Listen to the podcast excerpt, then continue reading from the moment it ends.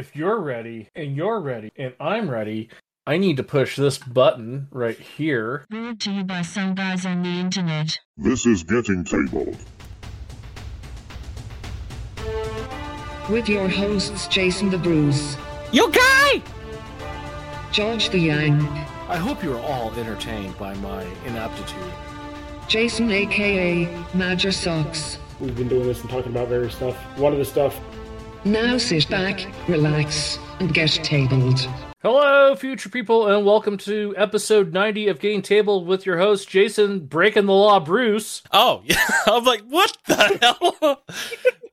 uh, yeah, thanks for that. It's it's very easy to break the law when you have no idea that people have done st- Victorian government. I really, really don't like you right now. Anyway, we also have the main man. Uh, the story of his demise was greatly exaggerated. He was not blown away. Um, Nope. he's not even slightly damned. It's Ammon no, Socks. not Airman. Yeah. What happened? Wait a moment. Wow. That's all you deserve for trying to run away. That, they told you that you don't matter, so clearly you're just an airman. Yeah, apparently so. so yeah, for folks that who don't know, I was involved with the evacuation. I was I had to evacuate. I was in one of the mandatory evacuation zones for Ian, and yeah, woo.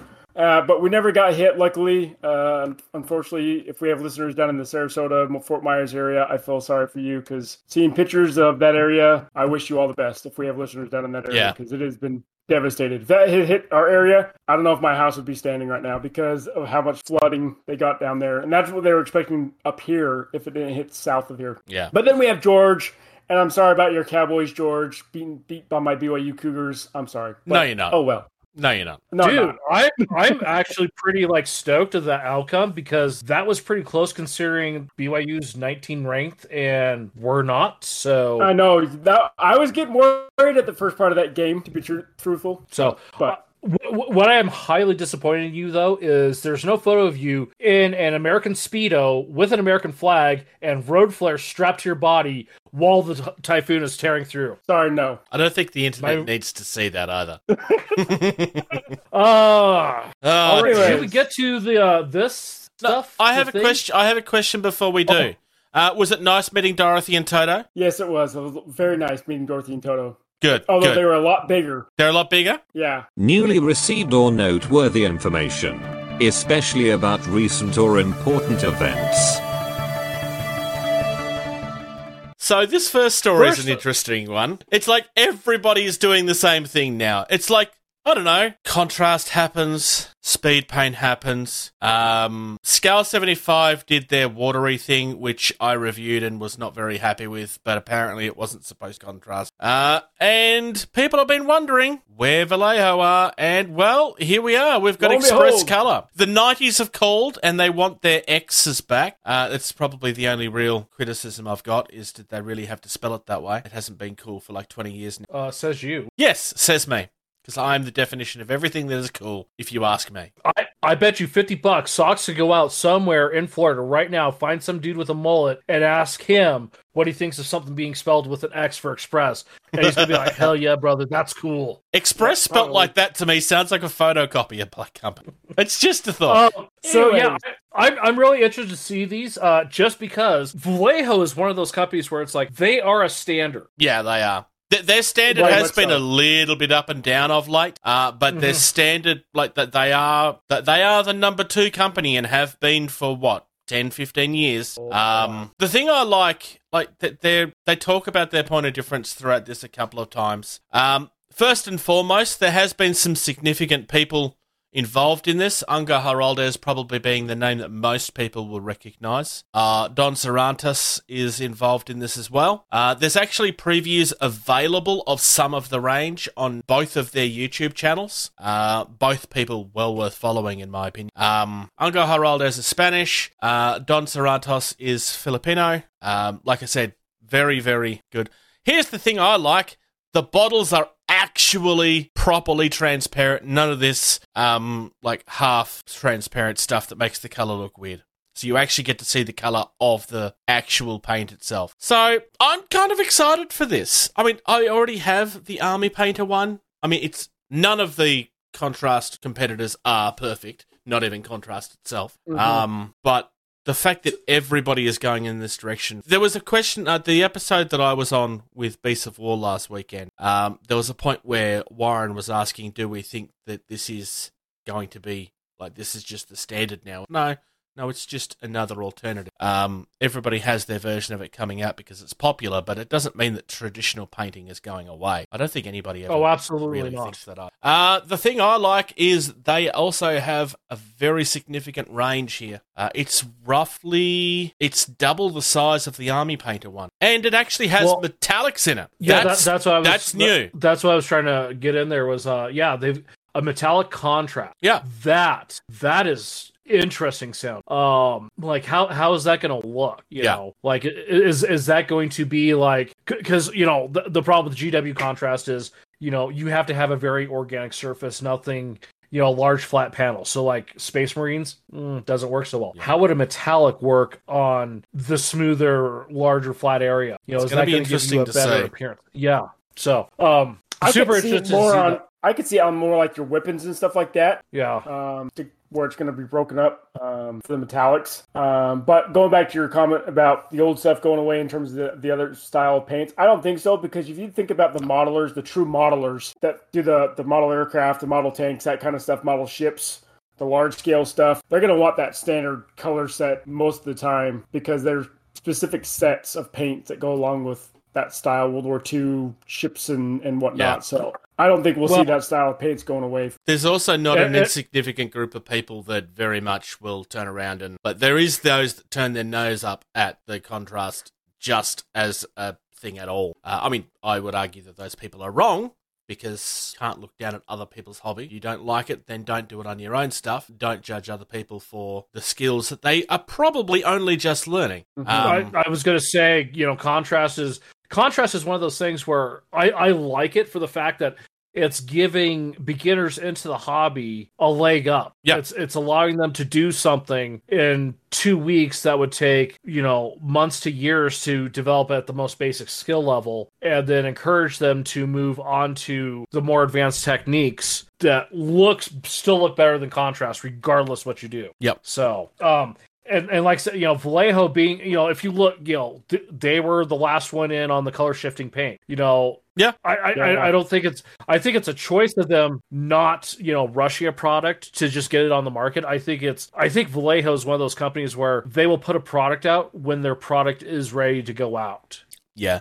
I mean, So- Army Painters hasn't been out for that long either. Um, Army Painters has a thing of reactivating at times, although I have not had any problem with it at all. Um, Army Painter actually recently responded to the criticism of that uh, because apparently the way that it works to prevent the pooling and the layer lines and stuff is actually what causes that. Uh, but they are actually looking at it apparently. So Army Painter are actually responding to the fact that there's been some criticism of their paint lines recently. So that's good to see.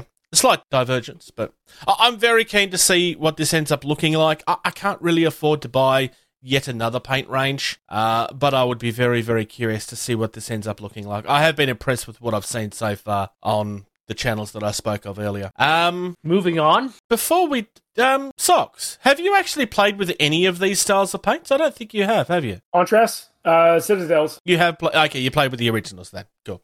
I wasn't sure. Um, very interested to see what the metallics look Yeah. like because I'm actually curious to Got a see. bottle right there. Oh, there you go. Uh, I'm I'm curious to see how the metal will actually work. I mean, they wouldn't Yeah, be releasing actually- it if it doesn't. But Yeah, that's yeah. I'm, I'm, very, I'm very curious. Slash, I'm very curious and interested to see how that works. Hmm. Um, is, is Ben's getting some right, or is he just like as hyped as we are? he's just as hyped No. as we are, as far as I know. Okay, Um, okay. I don't know if he's looked at actually purchasing or not. Uh, You can't buy it yet. It, it's about to go into pre-order. Yeah. I'll probably pick up a bottle of the dark gunmetal in the metallic just to see what it how it does because I usually use gunmetal on my my uh, Legion weapons and stuff like that sometimes Yep. as a highlight. So I might use that as and try it out just as a base coat. I, I, I'm just gonna go out there and say this: if you're not using gunmetal on guns, you're wrong. No, they they could be painted guns. That could be. Okay, moving on. Anyways, we got some cool stuff coming out for Drop Fleet. Yeah, I Oh wait, did I spoil? Did I spoil that? Oops. no, it was already on screen when you said it. I know it was. All right. So, first things first, we have a brand new Drop Fleet Commander rulebook. This is and starters. Yes, I, I was getting to that. The the rulebook I actually have mixed feelings on, um, because the fact that we're getting a, a 1.5 rulebook means very clearly that we're nowhere near to a second edition, and I do believe the game genuinely needs it at this point. Um, I think the game really does need a very big kick up the rear end with a proper real edition, where this is kind of more just a it's kind of like a little update, like what Mantic have done with Kings of War. But I think Dropfleet really does need a full-on proper second edition at this stage. Uh, the two-player starter set, I am much more excited about though. So, well, it's not that I'm not excited about the rulebook. I will be getting the rulebook. I mean, we did need a new rulebook. I just, I just have mixed it because I was kind of hoping that we had a second edition getting close, and this means that we very clearly won't be having one for at least 12 months, if not, because they wouldn't be making this book if the new one on its way, which I can't not be disappointed about that. Um, the new starter set. Uh, the reason behind this starter set is because they wanted something that was smaller uh, to get an easier buy-in for players. The new starter set has a mixture of ships, some of which you did see on the previous page. Some of the plastics are still here. So in the case of the UCM, you get two single piece resin cruisers. These are alternate versions of existing ships. And you get one plastic cruiser and four plastic frigates. So that's the existing plastic kits. Uh, in the Scourge, you get two single piece resin cruisers, one plastic cruiser, and four plastic frigates. Uh, you get the rulebook. You get the same 3x4 playing surface, so on and so forth. Um, the big thing about this, um, I actually approached TT Combat. I actually spoke with the owner. I spoke with Louis because my question I was asking was is this going to be the start of the plastics going away? Because with the market being the way that it is right now, in my head, I was kind of thinking, uh, is there a chance that maybe they're bringing everything in house, reducing costs, which wouldn't be a terrible idea, uh, but it would be a kind of a step backwards. I can confirm that is not the case. The plastics are definitely staying, so the plastics are not being replaced by the hard resin. It's just another option that we have, which is good. Um, I would have been quite upset if it was actually going away. So yeah, good news. I'm I'm very happy about that. I really like the new ships too. I I think the new ships are very Um, pretty. I, I think the UCM one. I think it's a great look. I think it's very unique. I think the Um, UCM is actually the better of them. I, I think that's the best, and I can't say I- that for anybody else. I, I don't think I don't think so. Um, the resistance ones, you know, it's that uh that you know uh pre-conquest, you know, like ship look. So looks great. Um, the PHR, I don't like that extra hull on the top. Yeah, The the the the, the, the whole PHR of like the long, sleek, long, smooth, single- and now you've got this extra hump on it. Like Uh, the only thing I'm going to say is that we are we are on record a couple of times as saying that we felt that they kind of needed to do something different with the PHR because everything kind of looked the same. So yeah, we, we, we I I can see what you're saying though. I don't. It's certainly not my favorite. Um, I think the Shaltari have been done really nicely. I think that's probably the better looking Shaltari ships I've seen for a while. I, I, I was getting there. The Scourge, I think, is is pretty good too because as much as I like the whole like all the fins coming off like this on the Scourge and like the Yeah. long fuselage in the middle. Oh, this jet fighter look, I think, is a great look for him. Like it makes the the wings feel more useful. Yep, I agree like with more you. part of the design instead of just slapped on the side. The Shaltari, I think, is pretty kicking, and here's why. If you look at all the ships, they have like their little sponsons hanging off, and everything's coming off of this one centralized hull. hmm Makes sense for the Shaltari, looks good. This, I think, is better because it's all one piece. Everything's like interconnected. You don't have like large things hanging off to get shot at. You're you're one smaller profile. Um, that mothership that looks Yeah. so much better with the, you know, and and I think you know going forward, like even doing the heavy cruisers like that, where it's just like you just have a giant thing of guns coming off the front. Oh, so good. Look, The Yeah. Shaltari ships, uh, I'm not saying that the Shaltari ships aren't nice, they are, but they do have a very fragile look about them. Uh, I mean, they're not fragile that I've ever been made aware of. Uh, they just look very fragile in the way that they're designed. These look much more solid and much more of a threat. hmm Um, I still think the UCM, uh, the UCM are the best looking ones here. I feel Mm, they kind I of mean, feel like they I- like skimmers, like the Eldar skimmers, sort of. Yeah, I mean, it, uh, I I think be, between the factions, right? I'd say the UCM and the Shaltari had the most drastic, drastic like change. Change. Oh, big yeah. time. Yeah. And- Uh, I will and say this. UCM I- I'm kind of like I'm waiting for somebody to doctor a picture of the Green Goblin standing on top of one of them. on the oh, so It looks like the the- thing this- that he's got in Spider-Man movie. Yeah. It, it, it- see, and my argument for the UCM of yeah, it still looks good, but what's the point with the thing sticking off the front? It's the same argument with the Shaltari. Like, why do they have everything just kind of like hanging off the ship like that instead of like attached? Attached. Yeah. So it, it still looks good. I I I, I, th- I think the Shaltari got the best glow up of the factions, followed by the UCM. The Resistance. I mean, let's be honest, they're they're the newest of the the armies, so Yeah. th- th- they they already are uh, diverse diverse enough between like stuff like this and like the um modular ships and stuff. Agreed. Um, the the scourge is still good. I, like I said, I just I don't think the the PHR and, and I'm not going to disagree with what you said, Bruce. We we always said that they needed something different. This still wasn't it, in my opinion. Yeah, no, I can, I, I can say I was just calling that out because I kind of felt like somebody would say it otherwise. It, it looks very short and stubby. Even though Yes. these are these are heavy these are battle cruisers or heavy cruisers, they just look short, unlike the long elongated holes that we're used to seeing. They look like they've been squished together a little bit.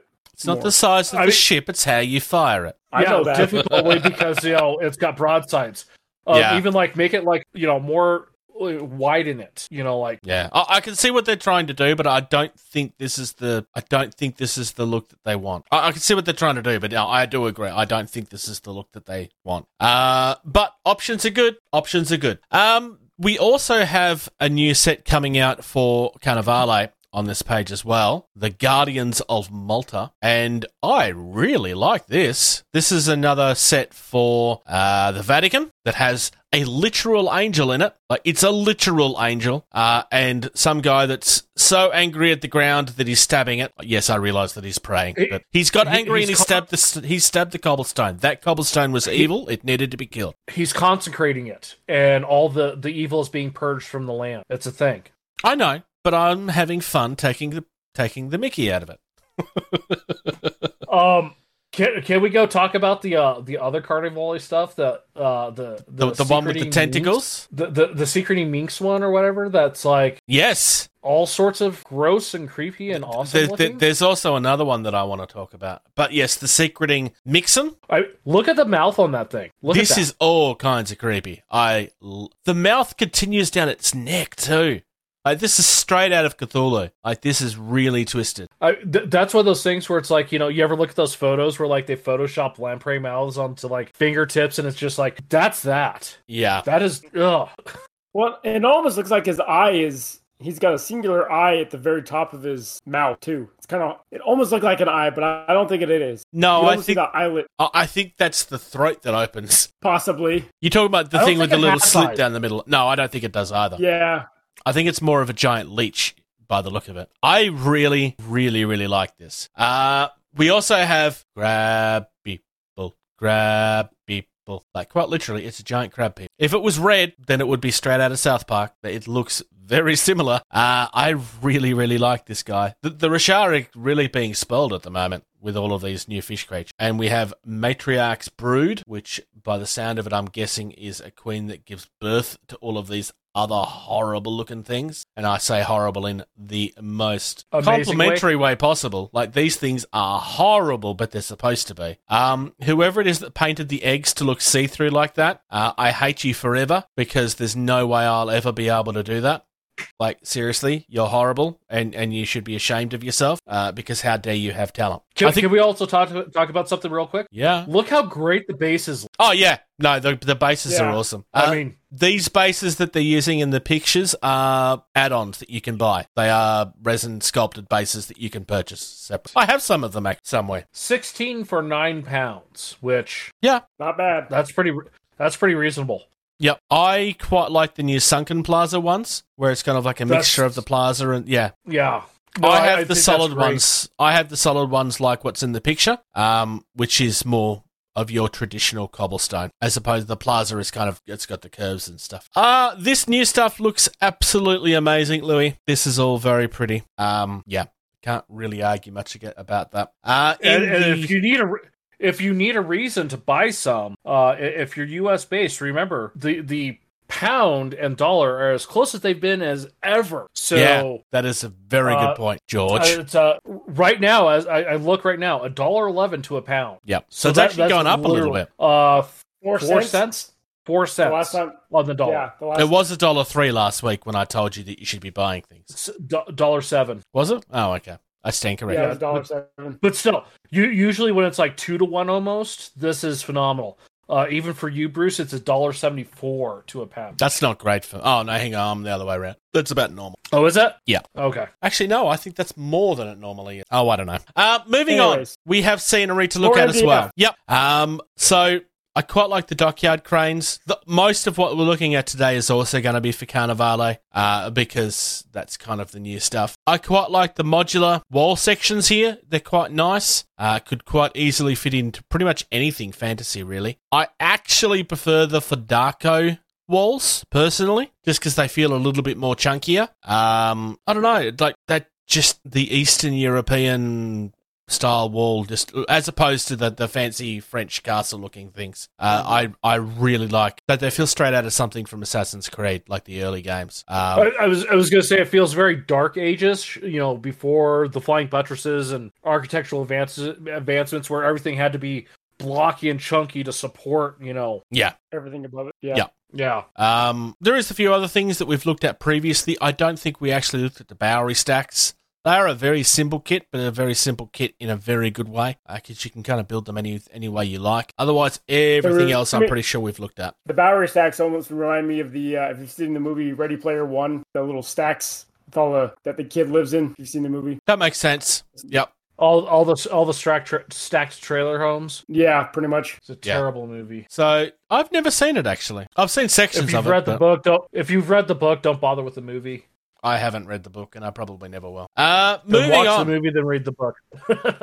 Um, we have a really, really, really pretty set coming up for Marvel Crisis Protocol, and I want so many parts of this. It's not funny. Um, so this is another one of the diorama sets that they've been doing. Uh, this one I think is a little bit better than the Spider-Man Doctor Octopus one because it's actually a usable piece of terrain, and the bases that they come on literally work in the terrain. Like if you go back, you can actually see there's a hole cut Yeah. out for where it's supposed to be, and it looks like it's supposed to be there much like they did with the Thanos uh, with his throne. But it also just looks like a really cool piece of terrain as well. So this is very clearly supposed to be the opening to one of the Weapon X areas. And we've got a new version of Hulk and a new version of, sorry, not Hulk, a new version of Wolverine. And a new version of Sabretooth. So, if you want to paint up something to look like the movies, this is probably the closest that we've gotten so far. Uh, plus, we're going to Actually, I would I, I would argue these versions of Wolverine and Sabretooth are more uh, true to the comic books. I would agree. I'm just saying that you could paint these up to look like you wanted.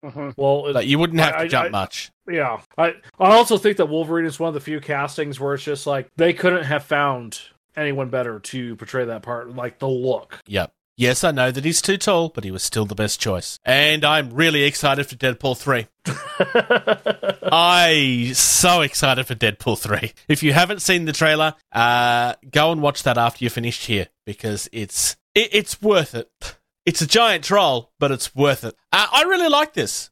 Um, they, they're not doing a lot of these, which I think is probably clever. Uh, but I like the fact that we are actually getting some sets like this where it's not just new characters; they're actually doing something a little bit different. The rival panels are fun. Yeah, I, I think those are I, I I like the idea because you know it's not it's not just a mini for the game. It's like you know if you're more of the hobbyist where you enjoy painting more than playing, this is something where it's like, ooh, I get a little dia- diorama that I don't have to like build everything from scratch. I will say this, and this is a very negative opinion. That price is ridiculous. I only just noticed that. Um, That's a hundred dollars before tax. That's insultingly expensive. yeah, I That's yeah, going to make yeah, it like yeah. a hundred and seventy or hundred and eighty bucks for me by the time you take the Australia tax in. Well, I was just gonna say if you just do a straight conversion, that's uh oh hang on, that's uh where's it at? It's uh, 156 straight across conversion before you add in taxes, VAT, any of that. Hmm. I don't know. That just seems very expensive. I'm wondering what the Spider-Man one cost. 60.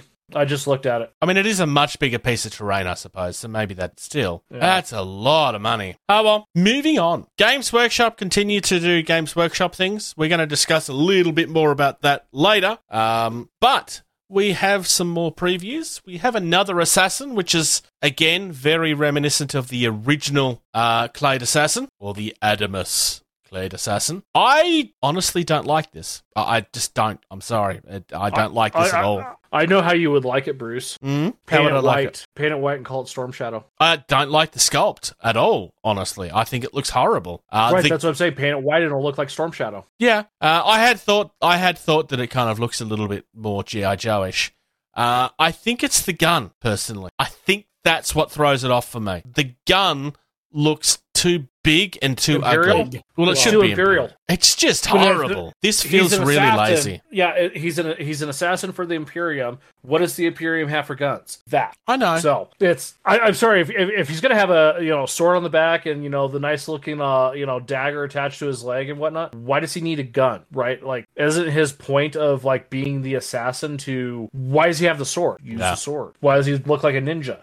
You sneak and use the sword. That that's my argument. Yeah, I- not everything can be hit out of the park. I, I just personally don't like this. It, it actually has been praised online pretty heavily by the fan base, so I, I'm in the minority here. Well, we're in the minority here because you agree with. Um, I just honestly, I just, I think this is ugly. The head is the best looking part of it. Everything else is just really lazy. Cut off the right arm and it's a good looking mini. Socks. I know you're not a huge Games Workshop person anyway, but No, it still doesn't do anything for me. like, what I've about in comparison? You've seen better stuff. Yeah, some of the stuff that we've seen in the past. Well, and to be fair, his argument, you know, he has Star Wars as his main thing. Star Wars assassins are like Yeah, but he does. level. because we talk about it regularly, he does see their other stuff. So it was more how he feels about it in comparison to that stuff. And obviously, he agrees not as good as their Garbage. regular quality. Yeah.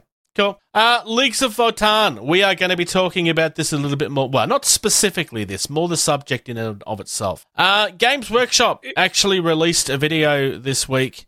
We're not going to talk about the overall chat. We're going to have a little bit more to talk about that later. But it's pretty fair to say that the release of this, from a rules perspective, has not gone to plan. It, it's kind of gotten some very negative reactions. Uh, it was pretty much immediately banned from the tournament scene in Ge- Germany. There may be other countries that have followed, but I know that Germany banned it outright. You are not allowed to use the leagues of Votann in Germany tournaments right now. Um, I yeah, this is to some extent. There's more to come on this been- topic. yes, to some extent, I think it's fair to say that this has been coming for a while, and that we have been warning that this was going to happen. Uh, but yes, we are going to discuss more about this later. Our main topic in Game Talk Game is going to be balance versus power creep. Uh, and we're going to try and actually have a fairly reasonable conversation about it. I think you might be surprised about some of the stuff we have to say. Uh, so we're going to quickly move on. We have a new version of Warhammer Underworlds. I kind of feel like the previous version only just came out. I- I'm kind of confused. Uh, in saying that, the minis in this are absolutely gorgeous, and I kind of want them. Uh, but I could have sworn that we only just got the previous one. Um, Yeah. We've got these kind of, I think the bug guy's kind of cool. Uh, but like they're kind of like a barbarian. They're kind of wearing their, their prey around their head. And then we have, I think, what might be my new favorite Games Workshop undead models. I mean, they kind of are like they're just an alternative to the ones that we've had. Really, the leader in particular in this is really really fun. I really like that. I, I I would argue this is probably some of the best undead skeletons in miniature gaming as far as looks wise. Yeah, I can't disagree with you. Um, my favorite undead skeletons at this point still belong in Bushido. Um, I, I still think those really creepy ones with all the mist around them are still my favorite. But these feel like they're straight out of the Black Cauldron, and I love that movie. I really like yeah, I was gonna say the the Beastmen looking one. They, they look like they would fit right in with a uh, oh what is it? Uh, it's the ones that have like the the the frost tusk things for for giant mounts. The, the the ogres. Is it the ogres? Yeah, maybe it is the ogres. If you're talking about the ones that have like the giant frost creatures, yeah. Oh yeah, yeah, yeah. The, yeah, the um the uh Ogor uh, Mawtribes. Those guys look like they'd fit right in with those. Despite the fact that they're human. But yes, I can see what you're saying. It's like they're, they're kind of trying to steal the ogre aesthetic there, which makes sense, I suppose. In the in the realm of chaos, you got to have a little bit of everything. Um, I, I don't know. I kind of feel like Underworld is kind of I think they're doing too much. I think they need to slow down. Um, because kind of feel like we're getting new version. Wait, I swear that we only just got the previous one. Yeah, I Well, that might be I- I- because well- we didn't get it here in Australia until much later too, though. Well, and I, I would almost argue too with uh, some of the the Games Workshop stuff. You know, they find something that's like, oh, people are buying this. Let's make more of it, and they'll buy more of it, Yeah. and then they they I'm- saturate I'm the market bored. with their own product. And yeah, I, I'm bored of Underworlds at this stage. I, look, I know that the audience is still out there buying it, uh, but I'm I've reached a point where I'm bored. Point. I'm just tired of seeing like there's some really cool stuff here, but we're seeing that much of it that they're all starting to feel like they look the same. That's the problem I have. Uh, but moving on, I suspect that I'm. We have a new curse crate coming for Blacksite Studios. So the curse I was just crates. I was just gonna say, what, what universe would you ever think you would be popular? Uh, fair, that's fair. um, Don't Look Back is a game that we love. I, I, like this is awesome. Um, the Cursed Crates are a regular expansion that they do. It's like two or three expansions in the one box. This particular one comes with a Pack Hunter expansion, which is kind of really creepy guys that are going around the city trying to kill you. It comes There's with there's two. yes, There's two pack hunters. yes. I haven't finished talking. Oh, okay. well, you, you just said one, and I was just like, I, I I, know. can count. I- I'm still talking. There's the Dark Pact. This is a card set as well. Uh, there's the Pack Hunt expansion rules. Then there is what George is talking about. There is the Killer Pack. These are more of a cult like looking status. And then there is the Dark Hunter, which is a free mini that you get as part of this. Um, so this is kind of like it, it's several things all coming out at the same time in one box. It's slightly cheaper because you're buying it in the pre-order. 65 bucks for everything that's coming in it. They also have a really cool false idol thing, which is a limited edition Seth Wall art with his head being cut off. I, I kind of like that. uh, and the Gourd Reaper is back. We've got the third version of that box set now. This one is kind of a little bit more ghosty. Uh, I think I prefer the look of the second one personally. That's just my personal taste. The Northwood zombies are fun. It's zombified versions of some of the characters from the game previously. That I do love. And we definitely don't have the house from Halloween. That's definitely not what we're looking at here. Uh, it's definitely not that, and it doesn't come with a Michael Myers mini. I I don't even know why you're suggesting that it does. Uh, I think this their scenery just continues to be amazing. Well, let, let's be honest. Uh, I think a lot of their scenery for the next little bit is going to be like, yeah, but it's not that mall. Oh, I know. The No. mole is the best looking kit that the industry has seen. So, um, yeah, I mean, their, their stuff still looks good, but now it's just like, oh yeah, cool. You you did a two story house. You did you did another house. Let, let, let me let me go get excited about a house. Where's the subway Actually- station? R- right? Yeah. Where or uh, where's the uh, uh, what do you always find next to a, a mall, like the strip mall or? You can make a strip Oh. mall. Also, I'm pretty sure there is. Uh, I could be wrong, but I'm pretty sure they make a subway. Sure they. But for me to find it, it would take. So we're not going to find it. He Actually, says. they do. I thought that. Where is it? The ArcLight Metro. I found under terrain, modern ArcLight Metro, and Thank boy, you. oh boy, does that look cool. Yep, it's another Whoa, very oh, pricey. a set. subway station. Like this is just perfect for. Well, um, the first thing that comes to my head is the Marvel game. Did Well, you not forgot. look at the picture Yeah, where it's got the Hulk? No, I'm I still looking through? Is yeah. it oh, there we go. It literally, it literally Like has literally. The main reason I thought of Marvel initially is when the game was first previewed, it was previewed on terrain that looked very similar to this. I'm starting to wonder if maybe it was this set, maybe? I don't know. Um licensing. I don't know, like that they somebody else made the terrain for them. I don't remember who it was, but this looks very very familiar. So it might have actually been their terrain that was being. Uh, I really really like. Anyways, this. this one looks I don't cool like- too. I don't like the six hundred and thirty-five dollar price. Not that I'm saying it's not worth it. It's a huge set. It's very clearly worth it. But oh my, Well, will you take into account the stuff's pre-painted, yes, yeah, yeah, yeah. I'm not arguing on the price. I oh All right. Coming up next, the Knight Models website is screwing me over. What the? Oh, it looks like I'm going to was skip a few things. No, it, it- this happened with the, the links initially too, and I fixed them all. They seem to update their link URLs. Uh, so, Alfred Pennyworth. That link works, so let's look at Alfred. Uh, it has been suggested that this might be a rep- recreation of the artwork from just after Batman's back got broken. I don't know if that's true or not, but he's, he's standing in front of the the clock where the secret entrance is, holding up his cape, re- and his cloak rather, ready for him to don it. Um, that's really annoying. It really annoys me. I had like a whole lot of things that I was going to show off for the Batman game. Yep. Oh well, we're not going to look at much more Batman because they screwed me over. Um, they also have uh, some Red Lantern stuff that's coming. Uh, there was also a face off with the Joker, where the Joker is beating up. Uh, it's the scene from Death in the Family where he's killing uh, Robin. Um, it was yeah, it was all very very pretty. And now they've Can, can I just talk about the fact that this company apparently does a Harry Potter miniatures game? yeah.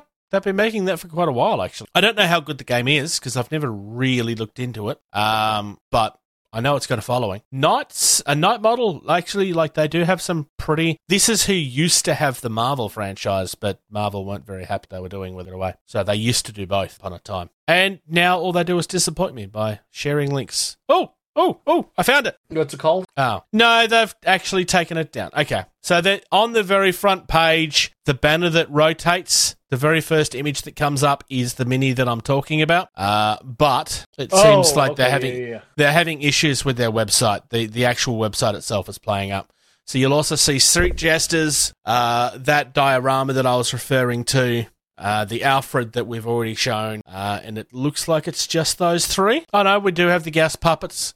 We've got some citizens that's been taken over by the Joker, and Calculator, which is a very weird character. Sorry, it just is. Uh, and then it just starts resetting. So yeah, some really, really nice looking stuff there. Um, I, I, will say, having having you explained that, looking at that, the Supergirl Guy Gardner uh, Red Lanterns, those look really good. Oh, you actually found them. I couldn't find them. Yeah, they're. It, I, I had to go to the left. So if you're on the Death in the Family, and then you go left in the banner picture. Yeah, I did cross them at all. Oh, and then there's Atrocitus, Lord of Rage. Atrocitus came up for me a minute ago. So he's to the uh, the Supergirl one's to the right of Atrocitus. Mm, it wouldn't come up for me at all, which is annoying. But that's okay. I've seen atrocities. Atroc- Ooh, there we go. I got it. Guy Gardner, I will just say this right now, is a character that I really don't like. But I know that that's kind of the point of Guy Gardner. You're not supposed to like him because he's a moron and he thinks a lot of himself. Uh, I kind of like a villain version of him. Apparently, this is in the comics right now, and they're kind of trying to hide the fact that they have these rings from Superman, um, like both of them. Uh, I don't really know much more than that, but apparently it's actually a story in the comics at the moment. Um, of the two of them, I think Guy Gardner is the winner of those two sculpts, personally. It's just a really, really badass looking mini. They're both all right. Moving on. Um, like if you're interested in the DC universe, like Knight Models are definitely. I've been considering looking at it again, um, but I keep on talking myself out of it, and I'm going to continue doing that because I don't need more stuff. War Cradle Studios are releasing a new two-player starter set for Dystopian War. Now, I say new. This is not replacing the old one. It's coming alongside it. So this particular one uh, has two different forces than the old one. It's just giving you a new fleet to buy in with. One of those is the Imperium, and the other one is the Crown, uh, as opposed to the original one that has two different forces in it. I really, really love the Imperium stuff. Like, those Zeppelins are just all kinds of cool. I, I was gonna say, like, it's nice to see Zeppelins in the game because that that was the one thing that like caught my attention initially with Dystopian War was, you know, you have your ships, you have your planes, you have your land stuff, you have your Zeppelins, like like the the game was all encompassing as far as um units available. Yeah. The- um I just, everything about those giant Zeppelins just screams amazing to me. And I like the fact that there's like these really huge, stupidly huge looking ones, and then there's the little mini ones as well. Little smaller ones too. Yeah. oh, and then there's the uh, uh the Shield helicarrier. Yeah. That's what I was gonna say too with the other one. The top three. Oh, I didn't even notice that. Of the That's other actually, force. yeah, The uh the War Rotors. nice. I mean, they're not actually heli helicarriers, but they are. It, it, it, I it's like the same them. mechanical concept, yeah. Yeah, yeah. And then they have smaller ones too. Some of their aircraft, uh, they're Yeah, the, ones. the the Tin Tangle class battle rotor. So cute. Yeah. It's cute. Uh, oh, there we go. Oh, nice. It's like a little. It's a boat and a plane had a little baby. yeah, pretty it's much. cute. Yeah.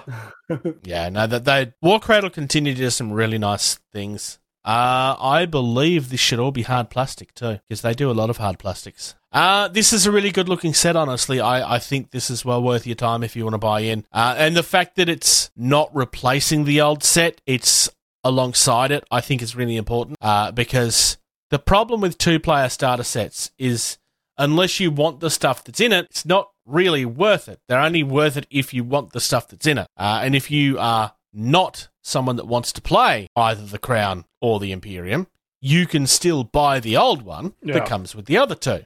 And I'm trying to remember what the other two are. Scroll down. Did you see guys see the Ikka Ikka Colossus squadrons? They're below the starter set stuff. Boy, do they look cool. The other two was the Enlightened and the Common. Um, Oh, Big giant uh, oh, the squid.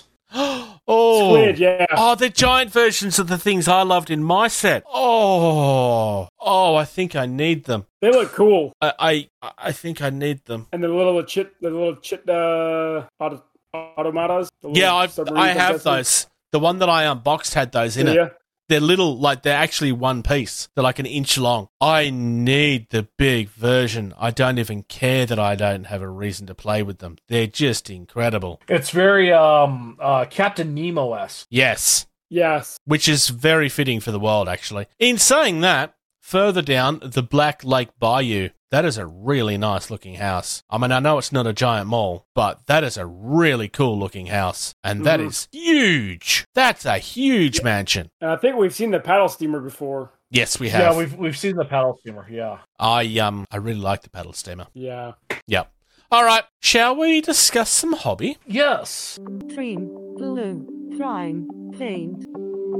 Bruce, you're not talking about aiming for the Indy. No, I know. I deliberately skipped it because I decided that we are going to be needing the time for our other subject later. George has built something for us. I got the handle replacement in. Nice. It now handles. So, um, for its price, uh, roughly hundred bucks. Um, it's not a bad little case actually. Um, it, it's got the little quirks of you know, it, it's a small one man shop trying to crank something nice out. Mm. Um, that being said, he's doing a pretty decent job. If I had a chance to talk to him, I would give him some pointers on how to do the trays. Um, but other than that, I, the box itself is is pretty phenomenal. Um, What would you like to change about the trays if it was you? so let me grab the busted one. So what he's done is he's got a piece of sheet metal, right? Yeah. And then he cuts these pieces of MDF with the slot and the tongue and groove to make the border. Yeah. And then he's got to, he does this all. He doesn't send you the stuff to put together. He sends it like this. So either one, send the parts and pieces and leave it up to me to do it right, or two, use thinner MDF, do a large flat sheet for the metal to be glued to, and then a border to glue around on the top. That's multi-piece Yeah. because this th- this is th- this is the big part because if this is off by like you know let's see if I can do it that much it won't go in the case Yeah. So that's that's my one complaint and like where he should focus on doing something different uh as far as the design um and then oddly enough how we talked about these on the uh the indie three episodes ago where it's Something like, like that. Yep. why Like that. yeah like why does he do like custom images on it and stuff like that well now he does yeah. Yeah. I don't know. I don't know if he listened to us It was just like, "Oh yeah," or because I because I emailed him with our podcast email address asking. To, to be fair, I think my words were it's the easiest decision to make more money. More money. Uh, It, it- Right, it's yeah. basically no work. I mean, it, it is work, but it's a very easy thought. could- yeah, so it looked like he only had like you know twenty like preset images, but yeah, still. Um, I I'm looking forward to getting Votann to put in that case and like do like actual like how does stuff fit in there and whatnot. So um, and then basically like I I think I mentioned it last episode. Based off measurements, the the IKEA DETOLF display case, two of the trays should fit on one shelf. Mhm. So I, I think that would work out too for like you know displaying your army and then being able to transport it right away. Um, and then something else funny happened. Uh, Up Zone. It was the uh, pop up book terrain. Oh yes, I'd forgotten about that. for a while ago. yeah, Yeah, I, I gave him I gave him a buck because it was like I don't know if I could back this if I want to spend the money on it, but I'll give him a buck. Right? Yeah. They sent me dice for a buck. nice. And I and I'm I'm just sitting here thinking like this with the postage because there's postage. That probably cost more than the buck I gave you, but oh well. Yeah.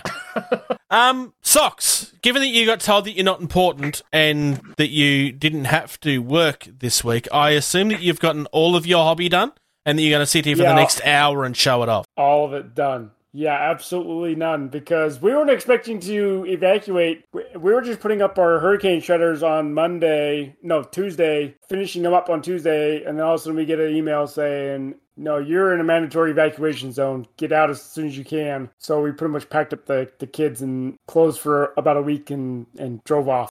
But you're the main didn't man. up a? You're the one everybody comes to see, and you're not even going to deliver. Everybody's going to be very disappointed, Sock. I know that. You, Sorry. you didn't you didn't set up a painting table in the back of the, the land yacht that you got your wife? No, my wife would not allow me to have a, a mobile paint shop in the back of that thing. No. Are you kidding me, George? D- does she let the kids in it then? She does let the kids in it, but there is like zero eating in that car right now. I'm lucky enough to have like something with caffeine in it so I can dr- stay awake while I'm driving. Otherwise, it's water. So no, she wouldn't let me have. Bruce has left paint us. nearby. But Bruce, what about Bruce what is about back. you? I have been building. A, I've been building a couple of things. Um, I did a couple of unboxings recently. One of them was for Bushido, where I unboxed Zhu and uh, what's the other guy's name? Uh, Me? I don't remember. But Zhu and me. yeah, so we have this lovely gentleman. He looks short. He is He very look a short.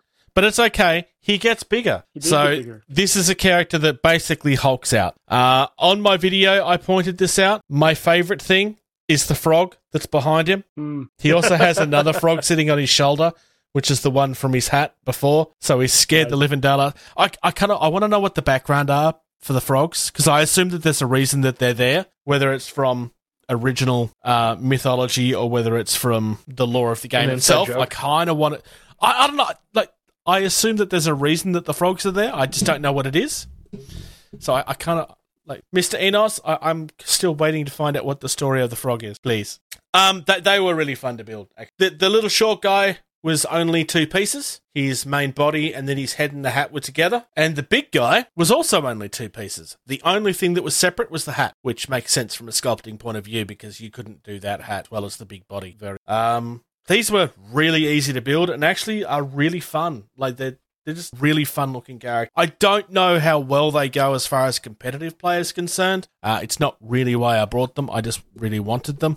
But yeah, That almost le- leads into our next topic of discussion. this is something I've kind of wanted to talk about for a while. And it, it's not the first time we've had this discussion. There's been a number of times we've been very critical towards Games Workshop in particular with the way that they do their rules. The power creep is something that I know really irritates me and George. Not so much Socks because he just doesn't care. Um, but well, about Games Workshop, Oh, that part, yes, no. no. The topic, a little bit, yes. yes, The, the So- main topic that we're going to talk about. another another channel in the community, Guerrilla Wargaming, uh, sorry, Guerrilla Miniature Gaming, sorry. Ash Barker released a video on Friday, basically doing a massive rant, um, in response to Games Workshop with the Leagues of Votann. Uh, and basically his opinion was that Games Workshop needs to stop apologizing and stop trying to fix things, uh, and basically go back to doing what they used to do, which is they just release stuff, and then if there's a problem with it, well, the next thing will be more powerful anyway. It doesn't matter. Um, and I'm kind of surprised because I agreed with him. I agreed with his point of view, despite the fact that basically what he's saying is that Games Workshop shouldn't do what I want. I 100% agreed with everything that he had to say. Um, but the that's it's not so much that that I want to talk about. It's the general topic of balancing versus power creep because it is a problem uh, in more ways than one. And I think what a lot of people, especially the vocal min- minority, like the people that are very loud about this, I don't think they realize that neither side is actually necessarily a good one. I'm gonna I'm gonna stop you, and I'm not gonna. It's not the vocal minority; it's the vocal competitive. Yes. Because Yeah. be, so so and and and in, in his little rant, he talked about how Privateer Press catered to that competitive market and killed the casual player. Yeah, For that quite game. literally. Uh, like you, And and you can't get games you can't get casual games of Warhammer Horde. You haven't been able to for a long time because the main community of that game will run you off. Um, now that's not Privateer Press's fault. And to be fair, I know Warhammer Horde people that are not like that. And you know, but the people that are hearing me say this and know me know why I'm saying this out loud. And you also know for a fact that I'm not talking about you because I know that that's not the player that you were. I am speaking to specific people here that might call me out on the fact that I know that they're not. But you also know who Yeah. I'm talking about as well. Mhm. Um, not So, any names. And, and, and, and I and I agree with that whole statement of if, if it's in the casual community and something overpowered has been released in the past, Games Workshop has just been like, eh, whatever, it's new. Yeah. Look at the look at the Tau when they first came out. Like the only way you could beat Tau was you physically went and grabbed a stick and started smashing your opponent's minis on the table. That's how you beat the Tau. There was a Games Workshop point in- There was a point in the game where you could not play with Eldar without being abused, and I do mean abused. You were not allowed to play with Eldar because of how broken they were uh, in any scene, competitive, casual, whatsoever, because everybody hated you, and I do mean hated you because you owned Eldar. Because how dare you? Um, and it didn't like you could have the most fluffy list and lose. Uh, but that would be okay because you deserve it because you're an Eldar player. Yeah. That is still sure. around to some extent, and Eldar are not that powerful. They were at one point. Like that is why that is a thing. Yeah. Um, but th- this has been a problem with game, and I am still saying problem. I'm saying problem. It's been a problem with Games Workshop for a while, and it's been one that we've been not quiet about because it's something that really irritates us about Warhammer 40k. Not so much with Age of Sigmar. It's not as huge of a problem. I mean, it is, but it's not. Yeah. The game works So- differently, so it doesn't affect it as badly. And, and then here's something else I'm going to mention and, and throw out there. And I'm going to side eye with an accusatory glance. Uh, a post I saw earlier, um, and I and I agree with what the poster said. And it was on Facebook. It was in a Warhammer 40k community, not the official page, but a Warhammer 40k page, not Yeah. the official one. Because I, I have a feeling, if, you know, the guy would have been like hammer banned for what he said. Um, so the pre-order for Votann happened, right? Mm-hmm. Oh yes, I know what virtually you're about. everywhere, virtually everywhere where you could get Votann sold out of Votann right? Uh, You got like two squads, two heroes, and the bikes. You got tokens, blah blah blah, and you got a nice, pretty, full artwork cover codex. Then you start hearing about like really quick, Germany specifically, as you mentioned. Nope, you can't play Votann. Votann's banned. There's other places where they've said, no, you can't use Votann. This is not right. So literally, pre-order happened, pre-order shipped. It was there's less than twenty. It was already. less than twenty four hours, people literally got the stuff on what Friday, Saturday, and and it was gone by the- Monday. Yeah. Tuesday, Tuesday, Yeah. Wednesday at the at the latest. Games Workshop shop is saying we're changing this. So literally, before tournament games could literally even happen, they've already nerfed, changed the rules, whatever you want to call it. And I would almost like here's where I'm going to do the accusatory side on. They intentionally release this army with that codex, with those rules appearing broken. The meta chasers going after the most powerful army to win because that's all they care about is the meta and winning because they're competitive, they don't have fun, bought it all, and then Games Workshop no longer has inventory, and they said, now we're changing the rules on you. Yeah, I don't agree. Because- well, it's not that I don't agree. But- I, I do believe it would be possible, but I don't think they've actually. If you look at the quality, if you if you look at the production quality of the nerfing video, there's no way they did that in that short amount of time. That was a prepared, ready video, in my opinion, and that's why I'm going to give them the not not as straight on stare, but the side eye accusatory. Like you kind of did that on purpose. You knew what you were doing. And you did that on purpose. I think they did it sooner than they were wanting to because of all the initial outrage from tournament organizers and like what i just bought this and i can't play it you're banning it i think that's why that was so soon that they released that i i there's a part of me that thinks that this was very intentional this was to hype up to get the sales and then balance that out for the for the meta To be fair, when was the last time they released a codex and didn't FAQ it day one? It happens monthly. Right, regularly. well so but this is ha- the it first- doesn't happen This is the doesn't first time they've. Um, on, a, on an existing army on a new edition Well, yeah. Th- th- this is the first time where I've seen them respond to a point of like, Games Workshop don't admit fault. Games Workshop don't admit fault. This is again, this is new. Uh, the fact that they've done it and then made a joke out at the same time is on brand. But Games Workshop don't admit fault ever. They're never wrong. Uh, the community is just not seeing things in the right way. Um, I think it's probably important to remember that. But again, this is here's the pro- and I know I said this in our off off topic discuss- our off-camera discussion. If you want to do power creep, you can't do balance at the same time. It doesn't work. No. It is one Nope, absolutely not. or it's the other. You cannot release something more powerful every month and then still have it balance out with everything else. I'm going to use the case of Bushido.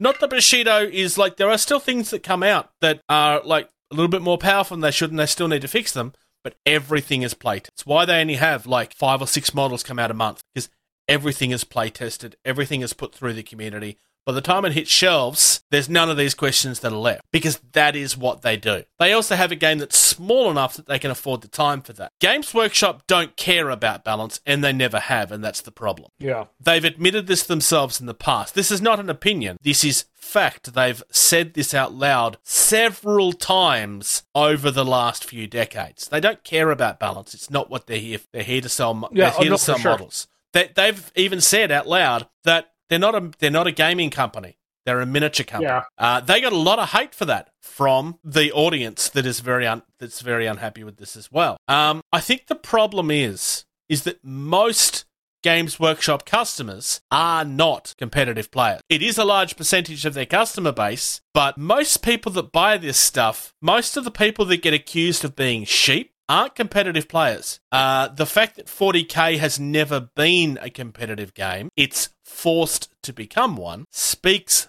volumes. Um, that that's kind of the problem here. But you can't have both. Uh, I think like Games Workshop have been trying to play both for the last 12 months or so. And I think what we're seeing now is that's backfired on them because they're no good at it. They they are terrible No. at balance. No. They always have been. It's not in their skill set. Um, you had Well, and I was just, I was just looking here real quick. So we're looking, you know, you, you know, technically you have like what, uh, like was it twelve armies just for Space Marine? Yep. Right, and then you have the Imperium, which is six more armies. Then you have Chaos, which is five more armies. yeah, and you can't balance Xenos, all of that. It's too much. What, uh, nine more armies for Xenos now. I so we're talking what over twenty armies, and you want that balanced? You can't do it. And Whenever they talk to- about their game or a new edition of their game, they're also very careful to always talk about the narrative aspect of the game. They don't talk about competitive until after, every single time. And I think people choose to ignore that conveniently when it's con- because people make these decisions when it's convenient for an argument. Well, uh, l- let, let me argue this, right? So, uh, Socks, you've been into Adepticon, right? The, no, they Uh, don't not do tournaments, Adepticon. do they? Adepticon, yeah, I, I yeah. was thinking that They do. Yeah, no, uh, they do tournaments. At, no, no, I, uh, the one you went to, uh, Gen Con. Gen Con. Do Uh, they do yes, tournaments do. there? Yes, they, Okay. had a, they had a Legion one there. Okay, so so okay, so Legion, right? So how many people that played Legion in that tournament? Uh, I want to say they had sixty, almost sixty-four the first day, and I had like forty-eight or so the second day. So the- Okay, the- so the let's just say drop 50. out. We'll, we'll we'll just say 50, right? 50 people. Is mm-hmm. that a good representation of the community? I'm going to say no. Do you know why? Because, okay, so that's in Indianapolis, right? Okay, so Yep. you figure 50 people times that out by, we'll just do 50, right? 500. No, 5,000, right? 5,000. Yeah, twenty-five It's thousand. five, it, Twenty-five hundred. or yeah, 2,500. Yeah, 25. Yeah, I, I can math, right? 2,500. Is that an accurate representation of all the players of Star Wars Legion? No, it's- Absolutely not. No, it's just a That's like- representation of the top of the league. That's all it is. D- You're talking like what? Five percent? Generously, five percent? Yeah. What about the other ninety-five percent? Yeah, They don't the care problem. about balance. They care about the fun. They care about the story. They care about hanging out with their friends and playing a Star Wars game. Yeah. And so when when a company and, and, and th- this is true of anything, if you listen to the top five percent most vocal people and cater to them, it's going to get ruined. A game, a store, a restaurant, government, whatever. If you only listen to one little part, it's going to get ruined. Period. Boaty McBugface. Bodie, uh, there you go, Boaty McBoatface. because that's exactly the same argument. If you look at no, that is- the if you look at the Super Bowl, the Super Bowl is the pinnacle of the NFL, but it is not a representation of the entire league. It's only a representation of two teams from that. Is it the pinnacle? Well- yes. Do people always want to be there? Yes, of course they do. But it doesn't represent the entire league. It only represents the people that got. And Or can if I'm not afford. a com- Or can afford to get there. Yes. Because you're looking at the average ticket price for the Super Bowl is like what four or five grand now, Oh, like for no. the cheap ones versus like you know a regular old. I don't. What what does a Buccaneers ticket cost? Like you can get like you know what Actually, five for they are the No. second most expensive ticket here in the states. okay, but is But- it double digits, triple digits? You know, It's double. It's it's, it's triple. You're Yeah, looking at so- about hundred bucks, hundred fifty. so, so, so prime example here. Let, let, let, let's uh let, let's put it in that term. Okay, we'll do we'll just do sports events in general. The people that go to the to the actual event and pay the hundreds of dollars for the ticket, the hundreds of dollars for the food and parking and everything associated with that. That is the top percent. Everyone else is gathering On at the someone else's house, you know, whatever. That's the majority of. It. That's the demographic you need to worry about, not the top t- top percent that can, you know, whatever. I have a better example of this. The Toronto Toronto Maple Leaf home game. Generally speak, th- this is ten years old. So if this has changed Toronto, I apologise. Uh, but if I'm right, let me know that I'm right. Um, Toronto Maple Leaf. It's Toronto. They they accept your apology because it's Canada. So you already apologized. They accept it. Um, Toronto Maple Leaf home games, you can never get tickets for them. Fans never go. It's always business because that's where all the business gets done in the stands of the of the games. Uh, it's quite at least at the point where I was visiting because I was like, oh, I'd love to go to a game because I've never seen a game. And that you would never get in because the only people that can afford to buy the tickets are the businessmen. Fans can never get in. Yep. So and, and that's and that and that's where that goes back to the you know why does Games Workshop care about care about you know the top five percent? Care about the ninety percent? Well, it's- Hell, care about the care about the seventy five percent. generally speaking, there's two ways that you can organise to have a game. And this is the main thing that I wanted to. Either you want your game to be balanced, uh, and that's not a bad thing. Like, it's not a bad thing to aim for. Balance is very important for a game. Because otherwise, you only have one army that sells. The other side is that you aim for a more narrative or something along those lines. Power creep generally feels into feels a narrative point of. Um, people that enjoy playing things competitively will always argue for the balance unless they are that person that you never want to play with. And quite frankly, a lot of these vocal people are that person um, because they're just trying to justify their arguments and why their thing should be the most powerful. Um, Yeah, I will, I will play an army that is, you know, in the power creep, terrible. As long as one, the person I'm playing with, just wants to play to have fun, play the game to play the game. As soon as I, if I'm playing someone and they're like, oh yeah, this is my new tournament army, I want to test for the meta, I'm, I'm trying to go for like, you know, blah, blah, blah, I'll pick myself up and walk away and be like, I'm not playing that game. yeah, because that's not what you're there for. That's, that's not the game I want to play. If you want to go buy the newest army, spend $2,000 because that's where the power creep is, and it's going to allow you to turn three, you know, table your opponent, and you know you do well in the tournament. I don't. That's the person I don't want to play with. That's the reason why I don't play Magic the Gathering in a, in a competitive for exactly the same reason. It takes the fun away. Socks. We've mentioned Legion a couple of times, and I know that you did want to Yep. talk about this, but the, where on the balance, like when it comes to balance versus narrative, where is it? Because I have a feeling that's more towards the narrative side, not towards the balance, or am I wrong there? So it sways. So um, for a while, Galactic Republic was was very very hard to beat. You you could almost win every single game if you played Galactic Republic, the clones. Um, just because some of their stuff was very very strong, but then it got swayed when the new Shadow Collective stuff came out, the uh, the Scum and Villainy factions. Yep. Um, and so a lot of the Republic players were like, we can't take any of this stuff, and we need point balance adjustments because all our stuff is expensive. But yet they had some of the best units out there in the game for a while. Um, It was only okay when they were the ones that were winning. yeah. You were rolling the best offensive weapon dice for, for attacks, and you were rolling the best defensive weapons or defensive dice in the game. And so, as a as a rebel player or as a droid player who rolls as a, a droid player, you roll the worst attack dice for some of your for your majority of your, your stuff, and you're rolling the worst defense stuff dice for the majority of your stuff, which is the B1 dro- droids. Unless you get some of the mo- more powerful stuff, you're not going to win as a droid player because you need some of that that stuff, and so it, it, sways back and forth. Yeah. Um, the narrative stuff helps coming out with the Wookiees, and and I'm looking forward to some of the stuff. However, there's uh, the Mandalorian. His uh, Din Djarin is coming out, and a lot of people just see, by seeing his cards, he's available for Rebel and Empire only. Um, he has a, an ability that can pretty much you move him and you can shoot anywhere across the board, anywhere. Range is not a factor to him, and so they're going to be seeing. They're saying that even though he hasn't been played by the community, he's going to be a very very powerful unit Yeah. because he can shoot anywhere on the board. Range is not a factor to him. Yep. He's using the entire turn of his to be able to do that one ability, but it's so we'll see how the, how it goes. Um, Um, I think it's So- probably also worth mentioning because I have a feeling with some of our previous comment might be thinking that we have a problem with the tournament scene. We don't, and we're not saying that the tournament scene not important. Uh, from a business point of view, that's not where they make their money. What our arg- I just kind of had because Atomic Mass Games don't make their money from tournaments either. They support it, obviously they do because it's an important part of the community, but it's not Yeah, the community. It's just a part of it. That that's what. Just in case that was confused earlier with with the earlier rants. Um, I think privateer press. I think pro. I think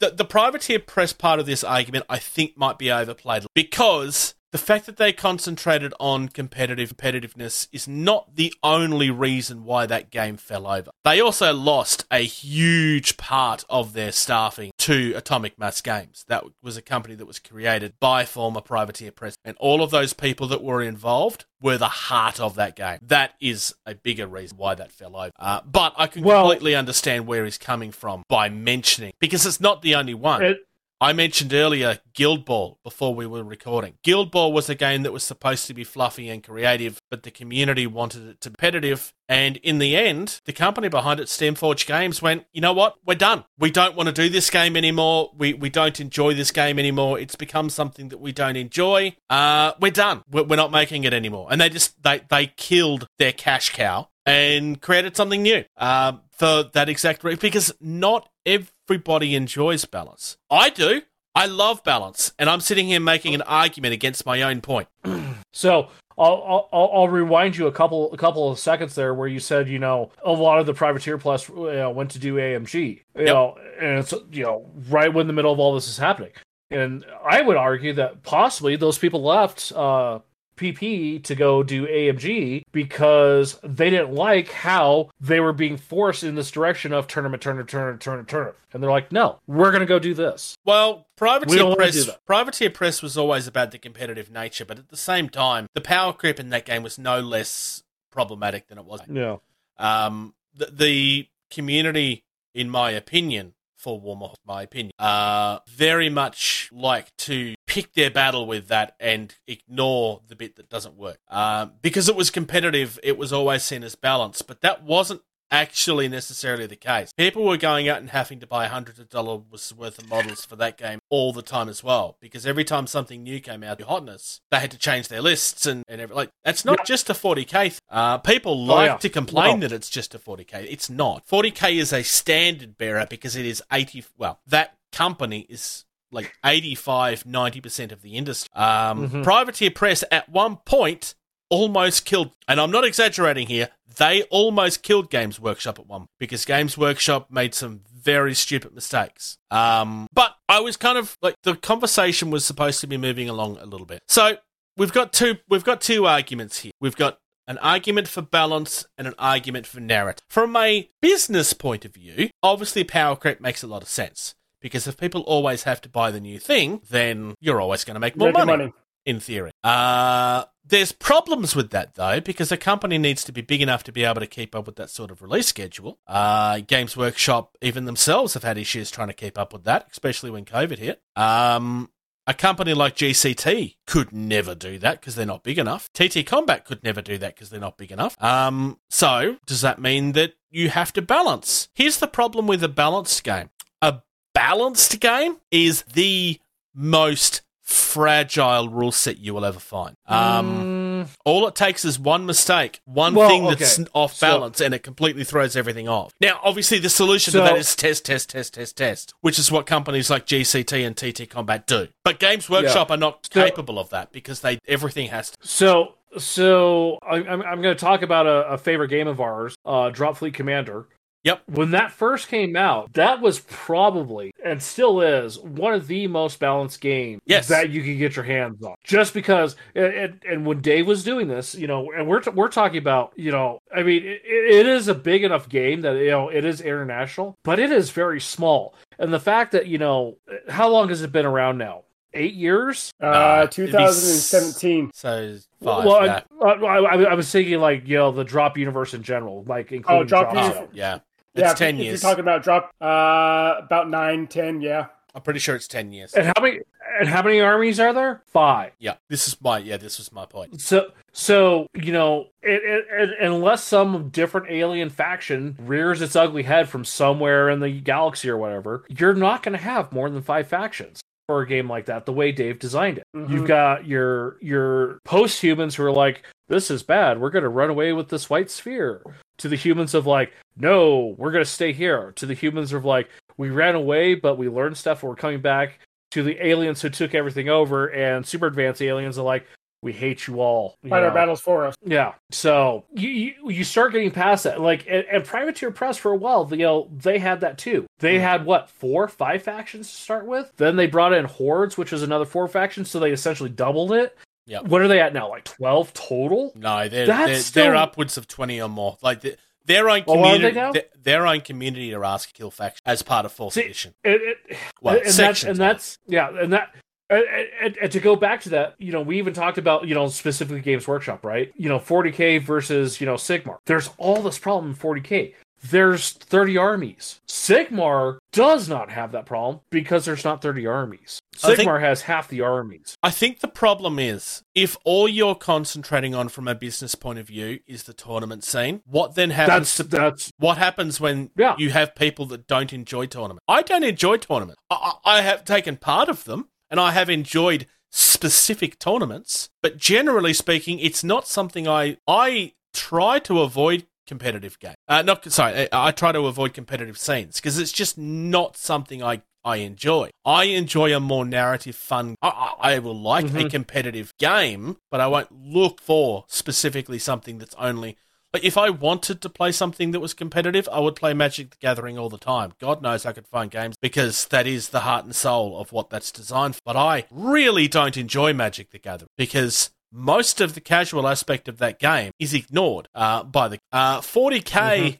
Like the the vocal, the, the actual community out there, most of it doesn't do narrative that you find. Like the I'm not talking customer base because there's a huge percentage of their customer base ignored by the, this is the narrative players and the I'm just doing it for hobby players, kids that are playing with their brothers. Like the kids in 40k is much bigger than most of the community realize. They can complain and moan about it all day, all day long, but it is much bigger than people think. There is a lot of kids that buy game products. Why Games Workshop had to start censoring down that you that you also. Uh, it is a fact of that life. Like kids are part of that game and have been from the start. Um, got yeah.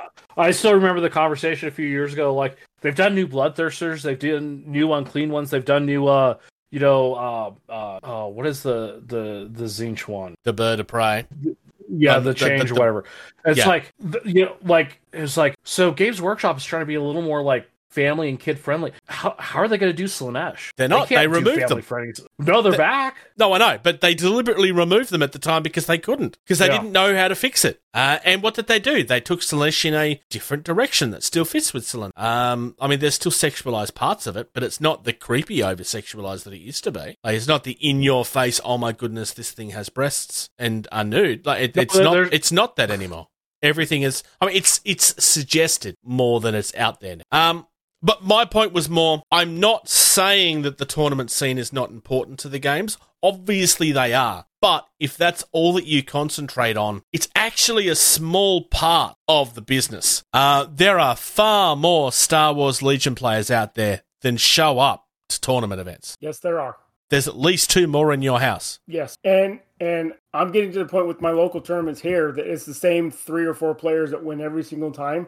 That's not So unusual. like, so why go? And and they've got invites to world. That's Yep. how good these players are. And so I'm just like, I'm not gonna ever win. I'm never ever gonna get above pop five ever. that, was yeah, that was my scene as well. That was my 40k scene. So so and then uh oh god, my train of thought. Um when was the last time you did a tournament for something? Uh, it was a blind doubles bring a thousand points. Yep, I did And one of so- those back so in the day. you- so and like that, that sounds fun to me. It's just like you know, your names are put into a hat, names are drawn out, and that's your teammate. And so I was just like, cool, that sounds like fun. So I had a tournament to like and I that. got my I had a tournament got like my that. It's the best fun I I- ever had. I got my Wulfen, I got my Thunderwolf cavalry, I got my Fenrisian wolves, I got my outrider detachment ready to go. I got it dialed in points wise, got it painted, and I was just like, all right, I cannot shoot a damn thing. My teammate better be able to shoot because my goal is to get across the table in half a turn and start opening things up. I got tagged or teamed up with the only other melee player too. So we had a royally fun time of not winning yeah. because I, between 2000 points i think there was five guns total in the armies m- mine and his army so I, I had a but similar experience, but with 750 points. Uh, my Blood Angels, and I got teamed up with a Necron player, so we were Team Fist Bump because of the meme. Uh, and we, we actually came first. Uh, sorry, no, we came, we came third. Sorry, it's the only time I've ever actually placed in a tournament. Uh, Yeah. but that's not the most fun part of it. Like I genuinely didn't think we were going to place. Um, like it's genuinely the most fun I've ever had in a game because I like I couldn't look at it from a competitive point of view. And because nobody else could either, it meant that the games were more fun and they were closer because you couldn't prepare for it. right i mean so, so prime example right? At least two games i made stupid questionable charge attempts with my wolf. Why? Well it's either move strategically like you normally would if you had proper support and survive which oh i didn't have that so i was going to get shot up anyways Yeah. or just go for it try to get there and wreck as much havoc as i can. I uh, did all but two wounds to a knight in one turn doing i So- also lost half my Wulfen but yeah, so I, I think the point that we're trying to make here is there's a lot of different ways to approach a game. Uh, and although us as a community will obviously try to argue for the balance all the time, it is worth remembering that there's more to a business than just that. And hey, you know what?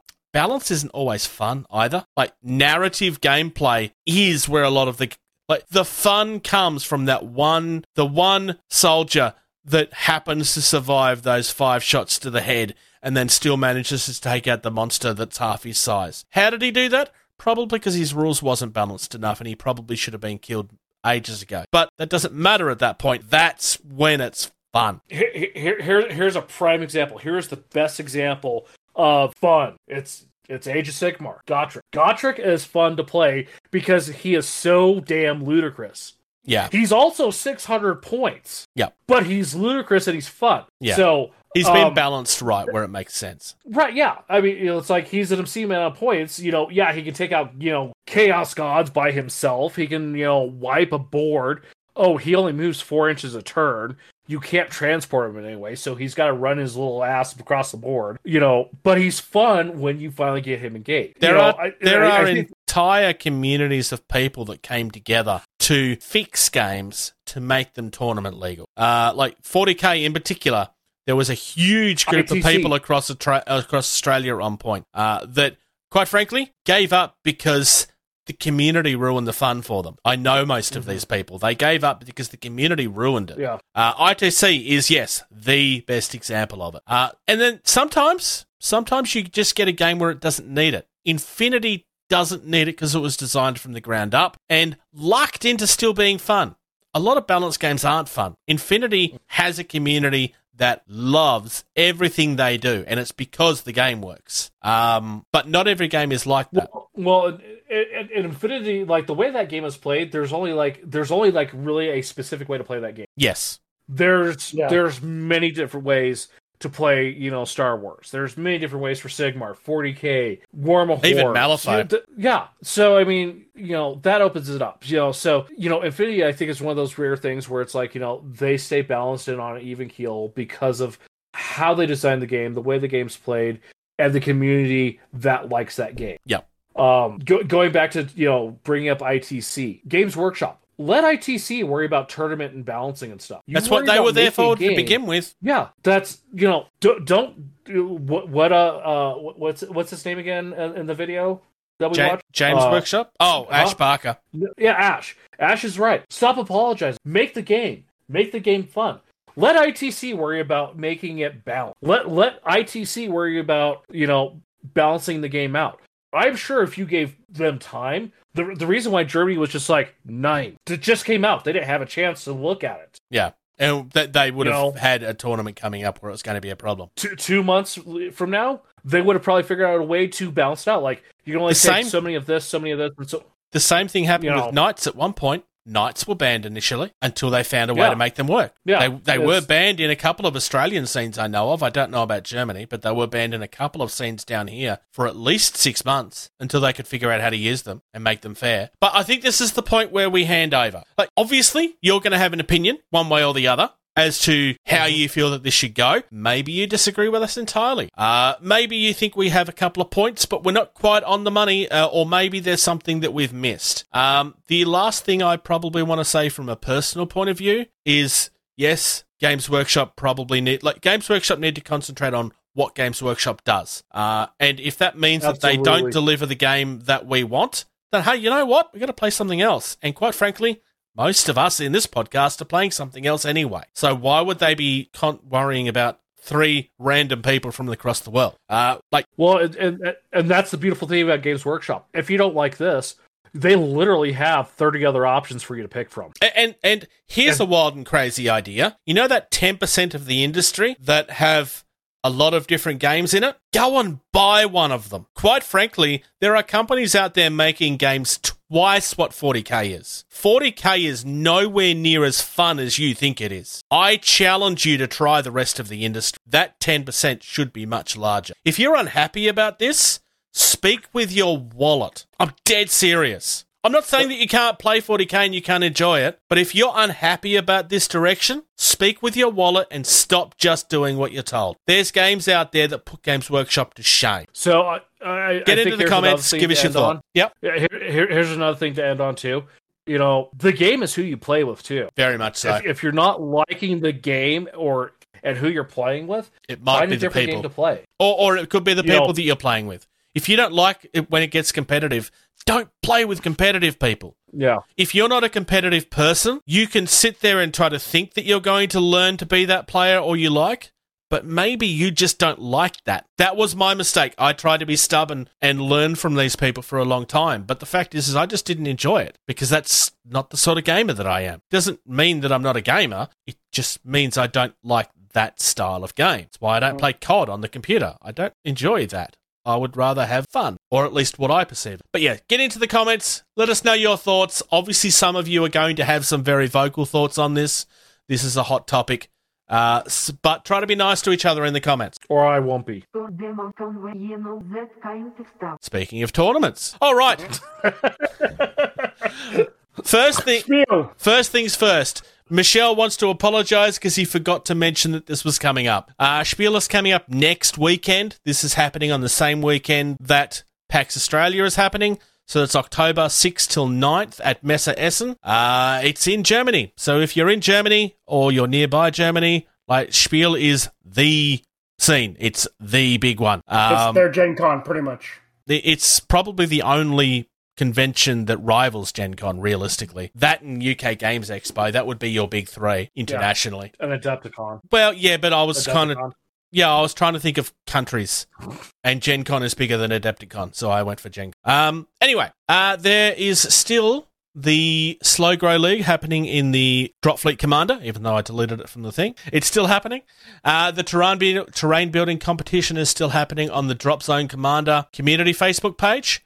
If you enjoy Drop Zone, join that community. It is the community to be part of for that game. Um, PAX Australia is happening next weekend. We're going to have a quick look at that website very, very shortly. Uh, it's October 7th till 9th. Three day passes are all gone. Saturday passes are all gone. I did warn you. Uh, Friday passes are, at last I checked, 70% sold out. Uh, this is your last chance. You have to buy now or you will not get in. Um, you might be lucky to find some at the door. I would not hold your breath. This is your last chance, Australia.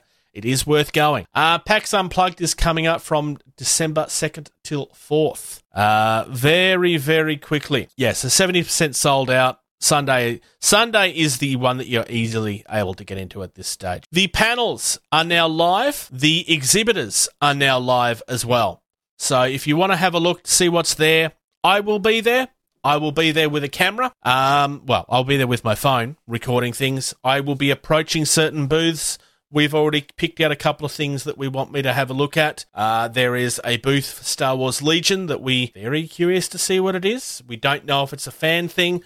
We don't know if it's a demo table. Uh, the demo tables are usually hosted on a separate list, so that at very minimum will be things that I will be checking out. Uh, if you have something that you would like me to look at that you know is going to be there, reach out to us. Gettingtabled at gmail.com. Do it before Friday so that I actually have time to get there.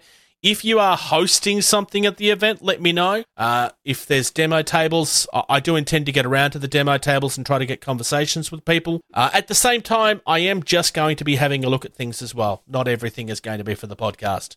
But if you see me out, say hello. You're more than welcome. Uh, just maybe don't walk in front of my camera while I'm filming. George, what do you got coming up? Anything exciting?